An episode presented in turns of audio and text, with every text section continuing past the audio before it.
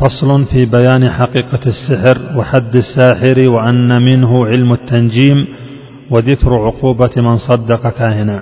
والسحر حق وله تأثير لكن بما قدره القدير أعني بذا التقدير ما قد قدره في الكون لا في الشريعة المطهرة. واحكم على الساحر بالتكفير وحده القتل بلا نكير كما أتى في السنة المصرحة مما رواه الترمذي وصححه.